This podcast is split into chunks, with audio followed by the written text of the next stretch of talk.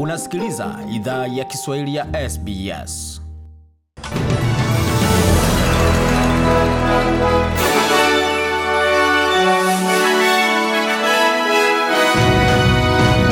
Wasikiza idhaa ya Kiswahili ya SBS ukiwa nami Gode Migerana, tukuletea makala haya kutoka studio za SBS. Na kwa sasa tukiingia moja kwa moja katika taarifa za habari ambayo tumeandalia. Waziri Mkuu Scott Morrison ametetea mfumo wa Australia wa karantini ya hoteli licha ya wito kwa wasafiri wanaorejea nchini kutoka ng'ambo wajitenge katika vifaa vya kikanda.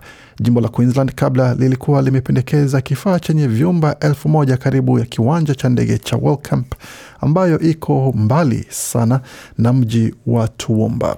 Kiongozi wa jimbo la Queensland Seja Palshe amesisitiza kuwa hoteli hazifai kutumiwa kwa mazingira ya karantini.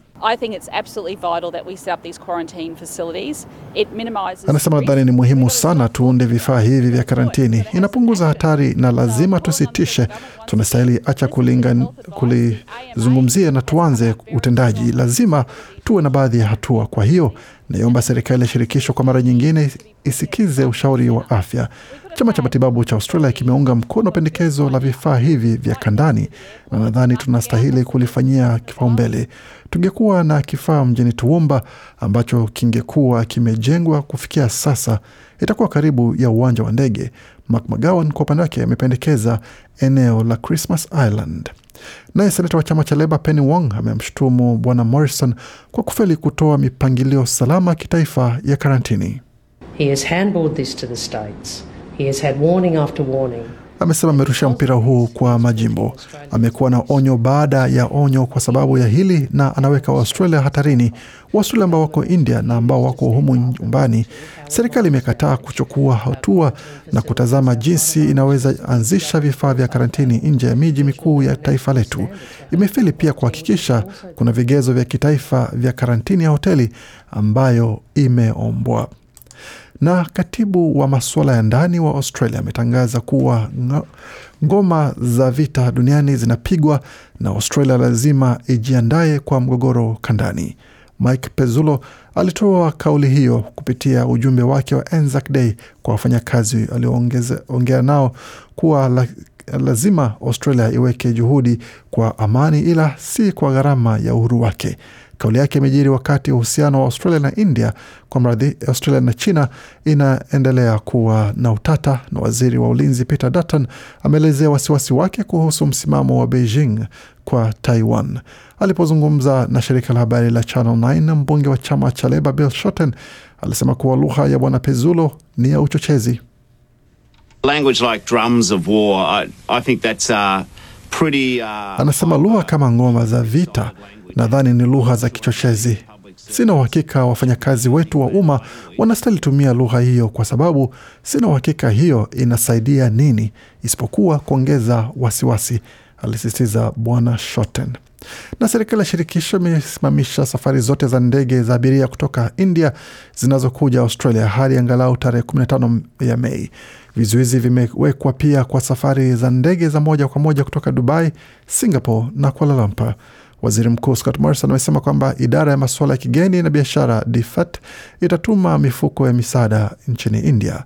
Naye waziri wa masuala ya kigeni Marise Payne amesema kulikuwa tayari ndege nane zilizokodiwa na DFAT kutoka India mwezi Mei, ila safari hizo zitasitishwa kwa muda. For Australians in India and their loved ones, uh, this is a very difficult time. Anasema kwa Australia nchini India na wapendwa wao, huu ni wakati mgumu sana kwa Australia wenye asili ya India. Wengi wao ambao wako hapa Australia watakuwa na wasiwasi kuhusu familia zao pia. Kwa sasa tuna zaidi ya Waaustralia elfu tisa ambao wamesajiliwa India, 650 kati yao wamesajiliwa kama wako katika hali mbaya.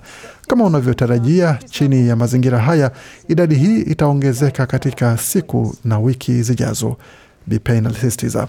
Chama cha Greens nacho kimeihamasisha serikali iwasiliane na Wahindi wanaoishi nchini Australia kufanya tathmini ya mahitaji na kuhakikisha msaada kamili unatolewa.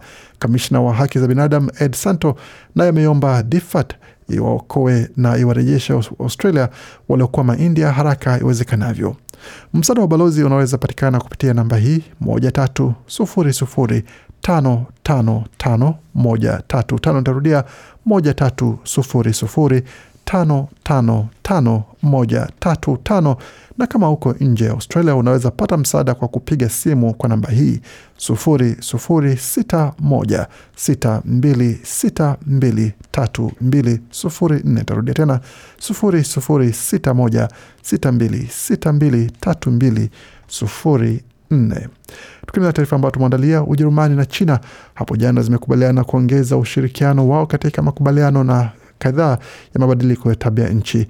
Lengo ni kudhibiti kasi ya ongezeko la kiwango cha joto duniani ambacho kinakadiriwa kuwa cha zaidi ya nyuzi joto 1.5 kinyume na malengo yaliyopo ya Waziri wa mazingira ya Ujerumani Svenja Schulze amesema kwamba wanapaswa kufanya kila liwezekanalo katika kukabiliana na kupunguza hewa chafu katika uso kwa dunia kwa kiasi kikubwa kuliko hata ilivyopangwa hapo awali.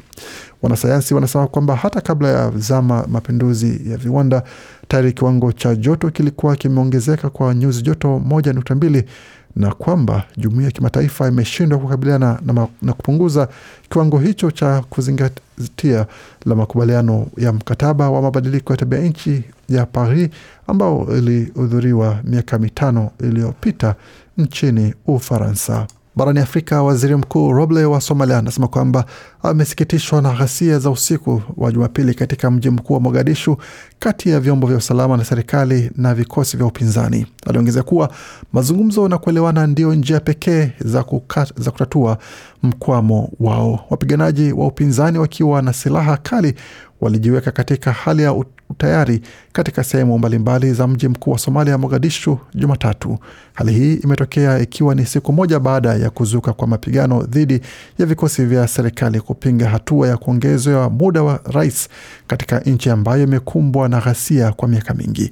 Wapiganaji hao waliweka vizuizi katika mabarabara kuu, watu wenye silaha pamoja na magari akiwa na bunduki za risasi za rasharasha waliwekwa katika ngome za upinzani baada ya mapigano yaliyosababisha vifo vya watu watatu. Shuhuda mmoja aliyetambulika kwa jina la Abdulahi Mire na kuzungumza na shirika la habari la AFP amesema kwamba vikosi vyote vya wapiganaji wa serikali na upinzani wote wamejiweka tayari katika barabara muhimu za mji huo na nchini Burundi, jenerali wa zamani wa jeshi la Burundi Cyril Ndayirukiye ambaye alikuwa anatumikia kifungo cha maisha jela kwa shutuma za kujaribu kuunganisha utawala wa ama kuungusha kwa mradhi utawala wa hayati Rais Pierre Nkurunziza wa Burundi amefariki Jumamosi. Ndayirukiye aliyehukumiwa tarehe 13 Mei mwaka 2015 aliaga dunia akiwa katika gereza la mkoa wa Gitega katikati mwa Burundi, vyanzo vya habari nchini humo vimesema. Kwa mujibu wa gazeti huru la mtandaoni Iwachu, Jenerali Ndayirukiye amepatwa na kifo cha ghafla. Alikuwa anamaliza kuanika nguo zake alizokuwa amezifua mwenyewe alipopatwa na kizunguzungu, lakini hakuanguka chini. Mfungwa mwenzake alimshika mkono asianguke, taarifa ya Iwachu imesema ikimnukuu mfungwa huyo. Lakini mara tu sehemu ya mwili wake ulipo, ulipooza na hakuamuka tena alipofariki kati ya saa tisa na nusu na saa tisa na dakika arobaini alasiri. Chanzo cha Iwachu kimeongezea. Maafisa wa serikali wa Burundi walikuwa hawajatoa taarifa kuhusu kifo chake. Mtandao mwingine wa habari SOS Media Burundi nao pia umethibitisha kifo cha jenerali huyo. Wasikiza idhaa ya Kiswahili ya SBS ukiwa na migode ya migerano katika studio za SBS, tukiingia moja kwa moja katika taarifa za michezo, tukianzia kwa upande wa michuano ya Olimpiki ama michezo ya Olimpiki ambapo Brisbane inaendelea kupigwa debe kwamba ndio mwenyeji bora kwa michuano ya mwaka elfu mbili na thelathini na mbili ya Olimpiki, na kwa sasa kwamba asilimia hamsini na hamsini kwa upande wa miundombinu itaungwa kwa upande wa serikali ya jimbo na serikali ya shirikisho itachangia katika asilimia hamsini ya kuweza kutengeza miundombinu inafaa kuweza kuandaa michuano hiyo ya mwaka elfu mbili thelathini na mbili katika Brisbane. Hata hivyo, mbunge wa chama cha Keta Party Bwana Bob Keta amekosoa wazo la kuweza kupa Brisbane wazo la kuweza kufanya kazi hiyo ama kuandaa michuano hiyo, wakati nasema kwamba ni hela nyingi za kuweza kutumia kuandaa michuano ambayo itadumu tu kwa muda wa wiki mbili. Hata hivyo, kiongozi wa Brisbane ama Queensland kwa mradhi Anastasia amesema kwamba Dhamana inayohitajika ni kutoka kwa chama ama kamati ya kimataifa ya Olimpiki kwamba watapewa ruhusa ya kuweza kuandaa michuano hiyo baada ya michuano ya Julai itakayofanyika mjini Tokyo. Huyu hapa basi ni waziri wa michezo wa shirikisho Richard Kobe akizungumzia suala hilo zima la michuano hiyo.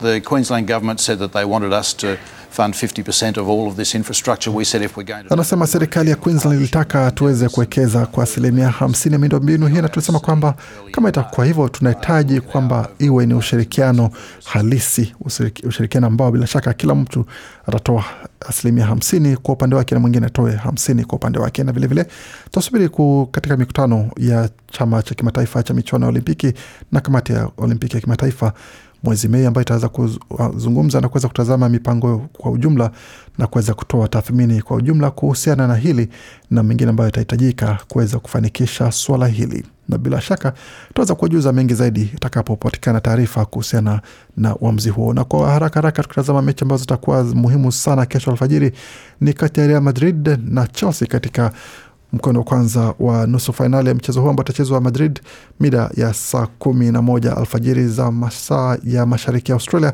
na siku ya kuamkia itakuwa ni Paris Saint Germain na Man City mida hiyo hiyo ya saa kumi na moja alfajiri kukichapa, na mechi ambayo itafuatiana ya marudiano- itakuwa ni tarehe tano ya Mei kati ya Man City na Paris Saint Germain katika uwanja wa Etihad, wakati Chelsea watawakaribisha Real Madrid katika uwanja wa Stamford Bridge. Matokeo yote tutaweza kuwaletea katika makala yajayo.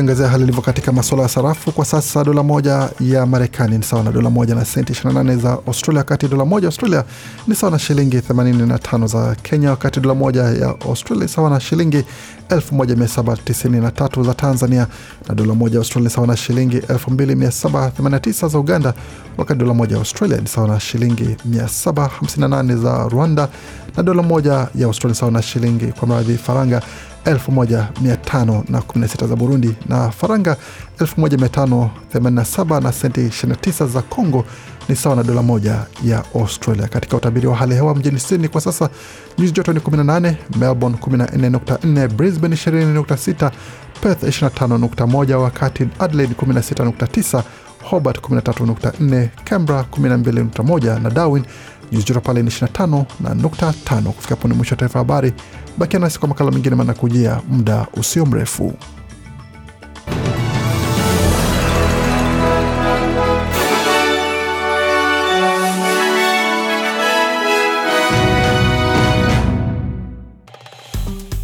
Penda, shiriki, toa maoni. Fuatilia idhaa ya Kiswahili ya SBS kwenye Facebook.